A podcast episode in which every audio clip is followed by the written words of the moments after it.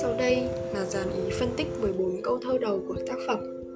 Sông mã xa rồi Tây Tiến ơi Nhớ về rừng núi, nhớ chơi vơi. Cụm từ xa rồi gợi cho người đọc khoảng cách Sự nuối tiếc.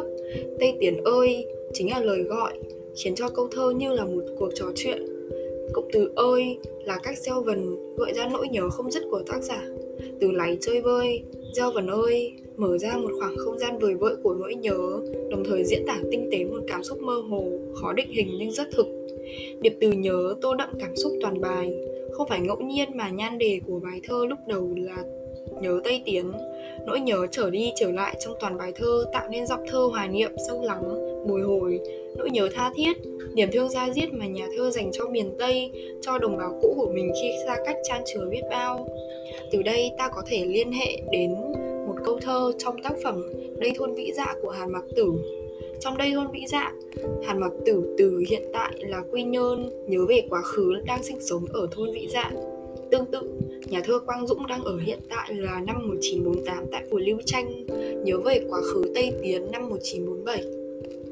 Qua đây ta có thể thấy rõ được chiều dài của thời gian, của không gian địa lý, chiều sâu của tâm tưởng, của nỗi nhớ.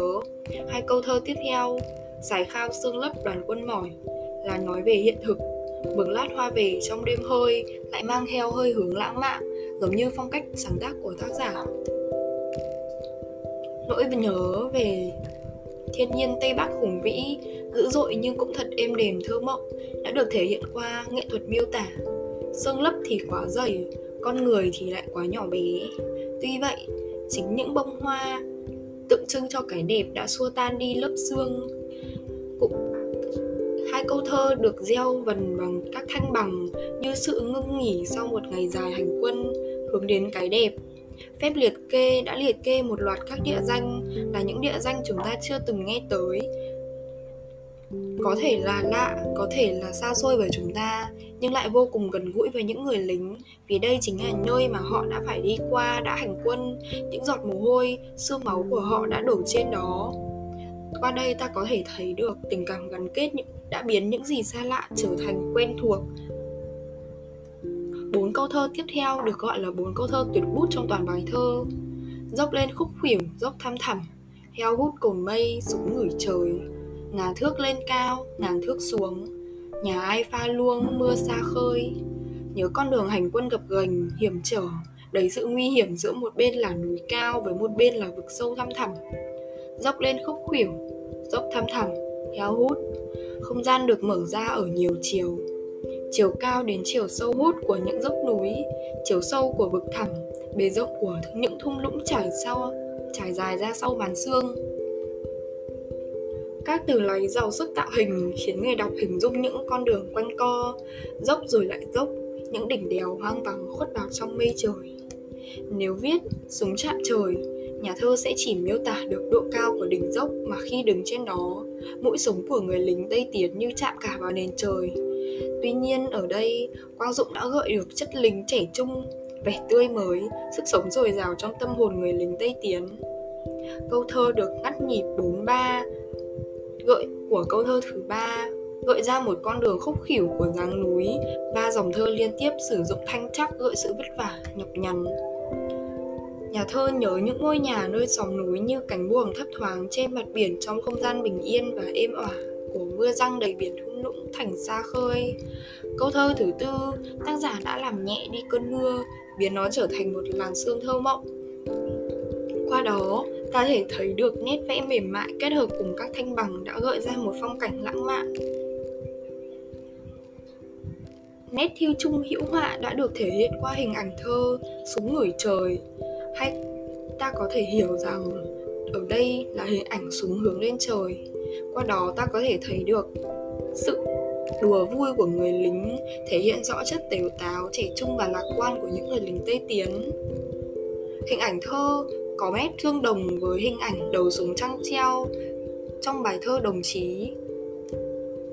Cũng cũng mang tính chất là lãng mạn xen lẫn hiện thực. Trong hai câu thơ tiếp theo Chiều chiều oai linh thác gầm thét Đêm đêm bường hịch cọp trêu người. Đêm đêm và chiều chiều là những từ lấy chỉ thời gian, thường trực. Tác giả đã sử dụng biện pháp nhân hóa, thác gầm thét, cọp trêu người.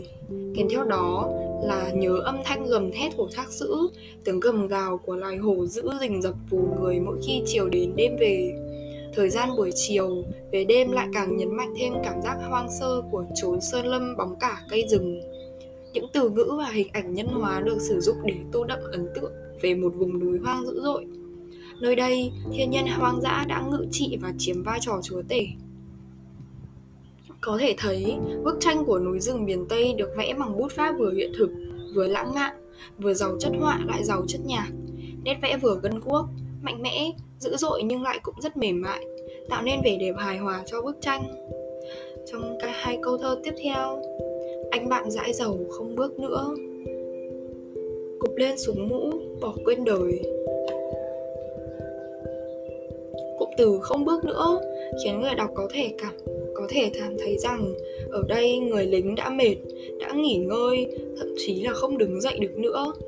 Anh ta đã bỏ quên đời. Để thực hiện đi nghĩa để thực hiện nghĩa vụ người lính của mình đã gạt hết đi những tình riêng nhỏ nhặt để gỉ tay ôm giết khối đời to. Nhớ những người đồng đội đã ngã xuống nhưng không bi lụy nỗi mất mát niềm cảm thương được nói bằng giọng thơ ngang tàng kiêu hãnh gục bên súng mũ bỏ quên đời hai câu thơ cuối cùng trong 14 câu thơ đầu. Nhớ ôi tây tiến cơm lên khói, mai châu mùa em thơm nếp xôi cụm từ cơm lên khói gợi cho người đọc hình ảnh, quây quần bên bữa ăn của cả một đại gia đình sau một ngày làm việc mệt mỏi. Đó chính là tình cảm gia đình mà những người lính và những người dân ở tại, mà những người và người dân đã dành cho nhau.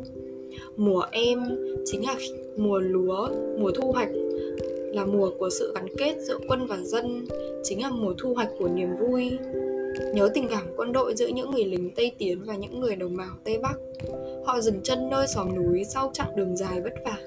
Họ quây quần trong niềm vui ấm, niềm hạnh phúc bên những nồi cơm còn thơm làn gạo mới. Nhớ ôi, chính là thể hiện sự thủy chung giữa những con người miền tây bắc của tổ quốc với bộ đội kháng chiến. Nhận xét đoạn thơ chỉ là khúc dạo đầu của một bản nhạc về nỗi nhớ, song cũng đã kịp ghi lại những vẻ đẹp rất riêng của thiên nhiên núi rừng tây bắc trên nền của bức tranh thiên nhiên dữ dội ấy. Những người lính tây tiến hiện lên thật đẹp. Sự gắn bó của nhà thơ với thiên nhiên và con người nơi này là biểu hiện của tấm lòng gắn bó với quê hương, đất nước. Đồng thời, cũng là tấm lòng chịu nặng yêu thương với những người đồng đội, đồng chí của mình.